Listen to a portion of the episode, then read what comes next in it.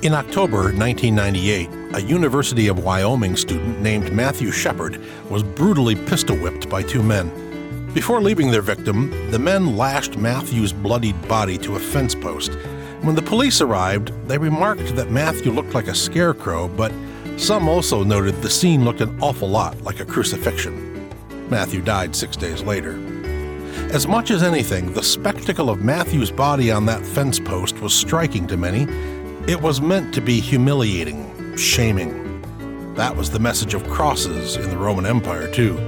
Crucifixions were intentionally humiliating and deeply shaming. Today on Groundwork, we'll explore this aspect of Jesus' cross. Stay tuned. Welcome to Groundwork, where we dig into scripture to lay the foundation for our lives. I'm Daryl Delaney. And I'm Scott Hoezee. And Daryl, this is now our third program in a planned seven part series meditating on different aspects of Jesus' cross and crucifixion. So, this is a set of uh, meditations for the season of Lent. And in our first program, we looked at the really big question why? Why did Jesus have to die? Why did it have to be a particular kind of death, too? In the second program, we looked at the curse of the cross. Not only did the Old Testament say that if you were hung on a tree, you were dying in a cursed way, Jesus also took on the larger curse of evil that went back to the Garden of Eden. And you also noted that because sin was a big and serious problem, it had to be addressed in a big and serious way. Right. You can't just sweep it under the rug and act like nothing happened. You can't just God can't just overlook it. It needs to be addressed because of his holy and just character, and he did that through Jesus on the cross. So Jesus died to save us from our sins, and uh, we're looking at those different angles or aspects of the cross of Jesus in this series, but not just for idle curiosity, right? Not just for uh, biblical theology or academic sake, but we're doing it to see how it's connected to our lives and to the salvation that we still enjoy today. So we will always be in this series looking for those connections to our lives today. But today we're thinking about shame, the shame aspect of the cross. And Daryl, we could begin by thinking about uh, the uncomfortable topic to a degree. Why did the Roman Empire crucify people in the first place? The Roman Empire was looking to make this a spectacle.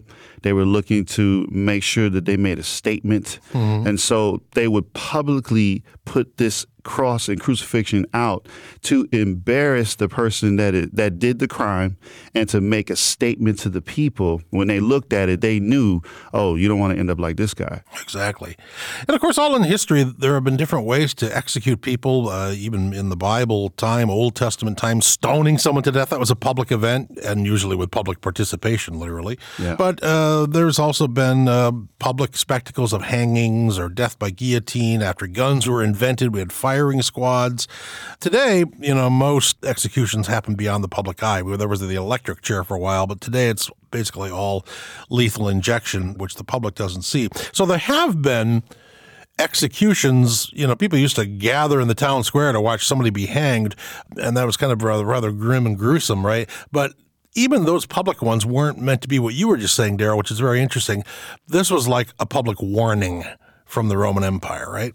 Yeah, it was. And, and, and interestingly enough, in the last chapter of the book of Romans, it says that you're supposed to submit to the authorities because they have a sword. Mm-hmm. And that sword is what they have the authority to do capital punishment, to do exact punishment to people who do things. And the Romans, they specifically used this spectacle and they wanted to make sure that you don't want to end up like this guy. You don't want to find your way in this. So it kind of deterred any crime that would happen from people who didn't want to end up that way. And it was a humiliating way to be killed and a humiliating way to die. It was almost like they use it like a advertising billboard along a highway today, right? Yeah. Behave or you'll end up here, right? Behave or else. So the cross was meant to inspire dread and dread in turn was supposed to inspire obedience. You obey the Caesar, you toe the line, you follow the rules, or else. So the public humiliation of a crucifixion was sort of the cherry on top. Death yeah, it happened. It was a slow, terrible, agonizing death, too. It was barbaric in almost every way. But death was almost an afterthought. the main thing was the spectacle and the public warning that the citizenry would get through it. But of course, you know, Daryl, though people did pass by crosses, and we even see this in Jesus. They they hurled insults. Sometimes they hurled objects. Right? Right. People saw it, but probably a lot of people averted their eyes. It was just too shameful to look at that naked man, and they were hoisted up naked on the cross. It was too shameful to even look at. Actually, in Genesis, where Noah's children were rebuked for looking at their father's nakedness. Yeah. So, nakedness is seen as shameful after the fall, especially in a situation like this where the people are being crucified. And so people would avert their eyes as a sign of respect, or they just felt like this is too embarrassing to look at. And we have a passage in Isaiah 53 that talks about that. Who has believed our message, and to whom has the arm of the Lord been revealed?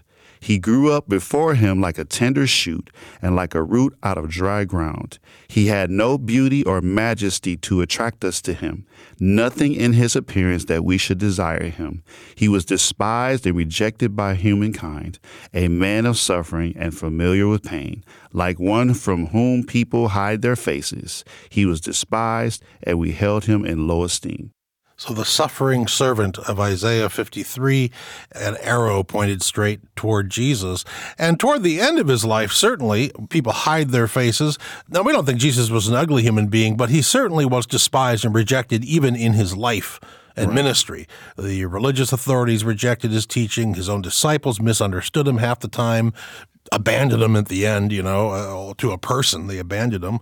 So there was a sense in which this is Jesus. He is somebody who knew shame and the feeling of being shamed, even by his own family. Remember the passage where his mother and brothers show up and they want to trundle him off home because they think he's off his rocker? He's out of his mind. He's crazy. We got to we got to hide him. We got to hide him. You know, this is embarrassing for the whole family. I mean, nobody can shame you like your mother, right? So Jesus knew shame uh, in his whole life. So I think it's important, just like you just said, Scott, that his suffering for Jesus didn't start at the crucifixion. Suffering for Jesus mm. actually went through his entire upbringing. And there's a time where he's teaching and they say, Hey, Jesus, your mother and brothers are out here. It's like they're trying to pull him off the stage, so to speak, because they're like, Man, what is he talking about? His teachings. He he's being despised and rejected throughout his life. And it's really crazy how some people think that's only at the cross, but Jesus is well acquainted with having people turn their faces away from him, turn their backs and walk away from him, even deny him.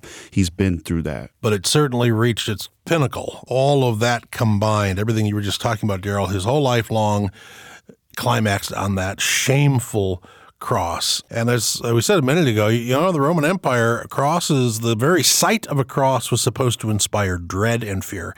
We've noted this before in uh, groundwork episodes. Today, the cross is such a commonplace. We see it on church signs, steeples, bulletin covers, book covers, jewelry, earrings, necklaces. Uh, if the people of the Roman Empire could see how we wear a cross or decoration today, they'd, they'd gasp because for them, uh, you didn't want to see a cross if you didn't have to. It was such a, a shameful thing. Seeing a cross would make you shiver. But we said in the first program, Daryl, that Jesus had to die a shameful death like that. He couldn't die of food poisoning or of a stroke. It had to be a shameful death. Why? Well, we'll talk about that in just a moment. We're glad you've joined our groundwork conversation. If you're enjoying today's discussion and want to download or listen again, you can find the audio podcast and transcript for this episode on our website, groundworkonline.com. Want to dig deeper? You can also find episode guides and blogs available to supplement your study. Curious about another episode or series we've mentioned? Search our episode library to find hundreds of conversations about God's Word and what it means for God's people today. Add your voice to our groundwork conversation by visiting groundworkonline.com. And thank you. Support from listeners like you makes groundwork possible. I'm Daryl Delaney with Scott Hoezee, and you're listening to Groundwork. And we're talking about the shame of the cross in this third part of a seven part series on the cross of Jesus, Daryl. We've wondered why did Jesus have to die in a shameful way? Well, let's go right to a passage that deals with it. Philippians chapter 2, a familiar verse that goes like this, starting in verse 5. In your relationships with one another, have the same mindset as Christ Jesus who, being in very nature God, did not consider equality with God something to be used to his own advantage. Rather, he made himself nothing by taking the very nature of a servant, being made in human likeness, and being found in appearance as a man, he humbled himself by becoming obedient to death, even death on a cross. So, in this passage here, a lot of scholars recognize that this is a song. This is a mm. hymn they would sing in the early church. And you can see the steps down from glory, from the very nature of God, equality of God, making himself nothing, becoming a servant, made in human likeness humbling himself, being obedient to death, even death on the cross. It's like the cross is lower than low. It's lower than death. It's lower than the most humiliating, embarrassing thing that could happen. And Christ willingly took up that position for our sake. It's like watching a plane crash almost. You know, here's a plane flying at 35,000 feet, something goes terribly wrong, and it goes down, down, down, down, down until finally it explodes in a fireball on the ground. That's what Philippians 2 is. He is God, uh, the Son of God who became Jesus. He is God but he didn't want to hang on to that equality. He willingly gave it up and just kind of took this downward spiral all the way to not just death, but Paul uses the cross as an exclamation point, or the song does, that it wasn't just any old death, it was death on a cross. And that is very, very important. And it's so important that they put it in the context of worship. Mm. So everyone who's singing this, whether they knew how to read the scriptures or even knew what was going on, if they're new Christians, or even if they've been worshiping for years, they understood that the humiliation of Christ on the cross is exactly why we're here. This is why we get to sing because the next part of this is the exaltation. Right. And that is actually our story that we get to enjoy because of Christ's work for us. But to have this part as the actually apex point, the chiasm, the cross part, the main focus is really exciting for us to remember. And for these churches, they ended up singing these songs to remember. Yeah, interesting. This is one of the first songs they ever wrote, and they went right to the cross. Isn't that interesting? The early church recognized already what exactly. was saving about Jesus' particular form of death. He emptied himself. That's the, the, the key verse here in verse 7. Some verses say he made himself nothing, but it's really the, the Greek word kenao, from which there's a whole branch of theology, uh, Daryl called kenosis yeah. theology, as you know. Uh, so he emptied himself, made himself nothing. C.S. Lewis once colorfully put it this way If you want to get the idea of what it must be like to be the Son of God, to wake up one day as a human baby with a diaper on and a manger, just imagine how you'd feel if you wake up some morning and you've become a garden slug. A rather uh, vivid image, I would say, for Mr. Lewis, but I think he's probably right. He humbled himself. He had to endure shame, but why? Uh, Daryl, it goes all the way back to the beginning of the biblical story. Well, let's look at it. And Genesis, it's just this line from Genesis before the fall. It says, And Adam and his wife were both naked and they felt no shame we kind of glaze over. We've heard it a lot of times, I think. Yep.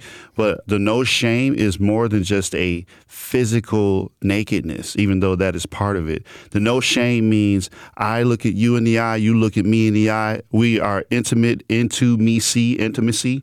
We get to trust each other. We get to fully disclose everything. And that is what we have before the fall. But then when the fall comes in and then we become ashamed of who we are, now we have reasons to hide because of sin. But when there was no sin, there was no need to hide. Exactly, and we do. We do get we we get hung up on the physical nakedness, and you know, uh, you get all these paintings and pictures and Sunday school illustrations of conveniently placed palm fronds and uh, uh, hibiscus flowers. But that really wasn't the key thing, right? You're right. They had no hidden agenda. Exactly. They, they could be transparent to each other. They could be transparent to God. So, what's the first thing that changed after they messed up? Well, here's again, here's some Genesis 3. Then the eyes of both of them were opened, and they realized they were naked. So they sewed fig leaves together and made coverings for themselves. Then the man and his wife heard the sound of the Lord God as he was walking in the garden in the cool of the day, and they hid from the Lord God among the trees of the garden. But the Lord God called to the man, Where are you? And he answered, I heard you in the garden, and I was afraid because I was naked, so I hid. Again, the physical nudity isn't the key here. It's what he's trying to hide in his heart. Exactly. So there was an intimate connection. The word know in Hebrew, it's really about having an intimate connection with the relationship with someone. It says Adam and Eve knew each other and they had children.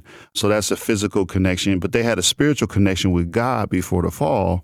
And so when they sinned, they broke that connection and now they find a reason to be ashamed because they have literally broken the one law that God gave them. That's right. And so now uh, God's presence, which had been welcoming, is a threat. They hid because they had something to hide, right? Makes sense uh, if you read it that way. I mean, so, you know, we find out they eat the apple, the forbidden fruit, right?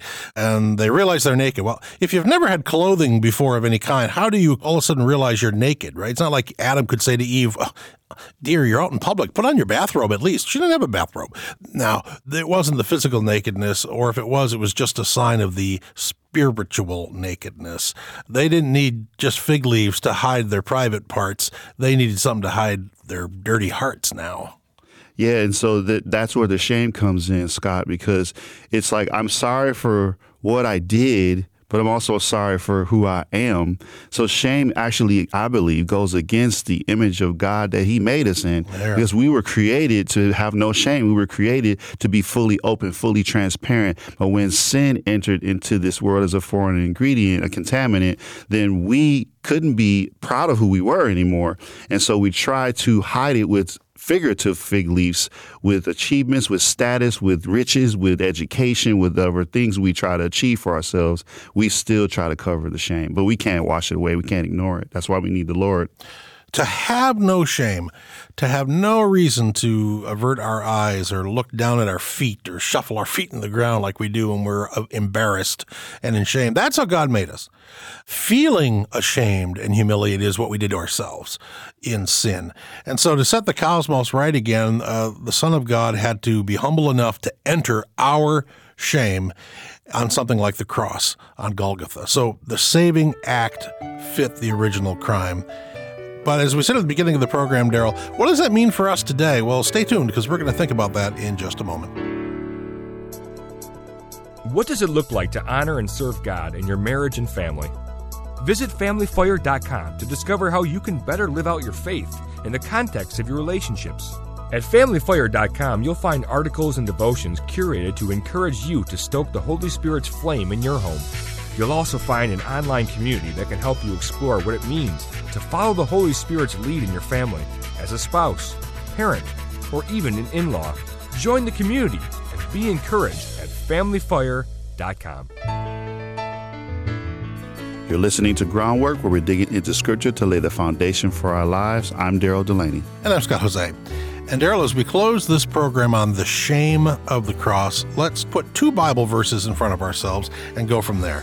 Here's Hebrews 12.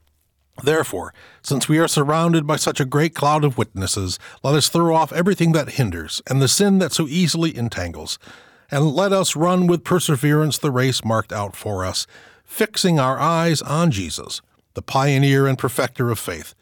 For the joy set before him, he endured the cross, scorning its shame, and sat down at the right hand of the throne of God. Consider him who endured such opposition from sinners, so that you will not grow weary and lose heart. And let's couple that with the New Testament verse from 1 Peter chapter 2, where there's actually parallels as well. As you come to him, the living stone, rejected by humans, but chosen by God and precious to Him, you also, like living stones, are being built into a spiritual house to be a holy priesthood, offering spiritual sacrifices acceptable to God through Jesus Christ. For in Scripture it says, See, I lay a stone in Zion, a chosen and precious cornerstone, and the one who trusts in Him will never be put to shame. So there is a, a, an extremely important line there uh, that Peter is quoting uh, from the Old Testament, I think, and Paul will quote it elsewhere as well. Here's what Peter's saying Because Jesus endured the shame of the cross, we will never be put to shame when we put our trust in Christ alone. And that's an amazing message. And it really should be a cause of uh, ongoing celebration, right, in our lives as disciples. Yes. So it's interesting how in Hebrews 12, it says that Christ scorned shame. Hmm. It's like he shamed shame by taking on the very thing that was shameful and turning it into a way of salvation for us. It was a beautiful thing. And those who trust in him, like First Peter says, will never be put to shame. That's a promise. That's something that we can hold on to, that we could actually know that we have that promise that we will never be put to shame no matter what happens in our lives. And you know, there's probably not a person listening to this program, Daryl, uh, including the two uh, men at the microphones here, uh, who, who, who do not have firsthand experiences with and firsthand memories of experiences with feelings of shame. Yeah, sometimes it might be about our physical bodies. Uh, you know, we don't like other people seeing us naked for all kinds of reasons. It's even uncomfortable at the doctor's office when you have to do that. But it's spiritual, mental shame that we all know the best and experience the most often. It's those people in our lives that we can no longer look straight in the eye when we run into them. It's even the Genesis 3 like sense of not being able, as it were, to look God straight in the eye. That's the kind of shame we know really well. I've experienced this shame in my own life, especially when I break the rules. Like the God, you, we said in the other program that God has put the law in our hearts. We know right from wrong, and whenever we break that code, we do feel the sense of shame. Like there's something that has broken in us, and we need to repent. We need to be, have that restored. And so it's important for us to know that that shame is real. To not ignore it, to not escape it, and to not medicate it, but then God has provided a way to deal with that shame and enter Christ and His salvation. You know, in the uh, Lord of the Rings uh, novel by J.R.R. Tolkien, but also in the Peter Jackson uh, movie, the first movie, The Fellowship of the Ring, we've got this fellowship, this group of hobbits, men, a dwarf, an elf, a wizard, and they all come before this semi divine elf queen named Galadriel, and she's very wise and penetrating. She, she's almost semi divine. Anyway, there's a man in this group named Boromir who has a terrible secret in his heart. He wants to steal the Ring of Power from the Frodo, the hobbit, who's entrusted to destroy it, right? So he's got this dark secret in his heart. Well, Galadriel looks at all of them, and they all look back at her with wonder and amazement and awe because she's so beautiful and so. But when she looks at Boromir, he shudders and he looks away. He cannot hold her gaze because he knows she knows what's in his heart. That's a terrible feeling, right? It's a terrible feeling. And if you had to worry that you would feel that way one day in front of God, that would be a source of ongoing worry. He can see right through me. And if all I have is what I've done, then I can't look God in the eye and I might be going to hell for all I know. when you were talking about these things, Scott, there's so many echoes I see in Scripture. Um, in the Old Testament, in Psalm 51, when David's confessing his sin, he says, "You know, when I sit, when I rise, you see my thoughts from afar." And then when Jesus predicts that Peter will will betray him, and then in one gospel, he looks at him when right after he does yep. it, and and then Judas, he's looking him right in the face, and he's dipping the bread, and he says, "Whatever you got to do, go ahead and do it. I know what you're going to do." And so, God, in His divine omniscience and knowledge, He can see and know that we are ashamed of what we're doing, and He doesn't call us out. But the Holy Spirit convicts us, and the good news is we don't have to live in that shame. Know, Jesus took it for us. When I was a seminary intern at a church, it was the very first time I'd ever walked with a man through his own journey uh, with cancer, and it was clear he was going to die one day soon. And I can still, I, I can remember Daryl so vividly. I was sitting in his living room, just the two of us, and he had this idea that a lot of us have that on the last day of the judgment, uh, God was going to show the movie of his life to the whole world. Everything he had ever done is going to be up on this big screen. And he looked at me and said, Scott, how will I ever endure the shame of all that? Because there's stuff I've done, you know, I'm ashamed.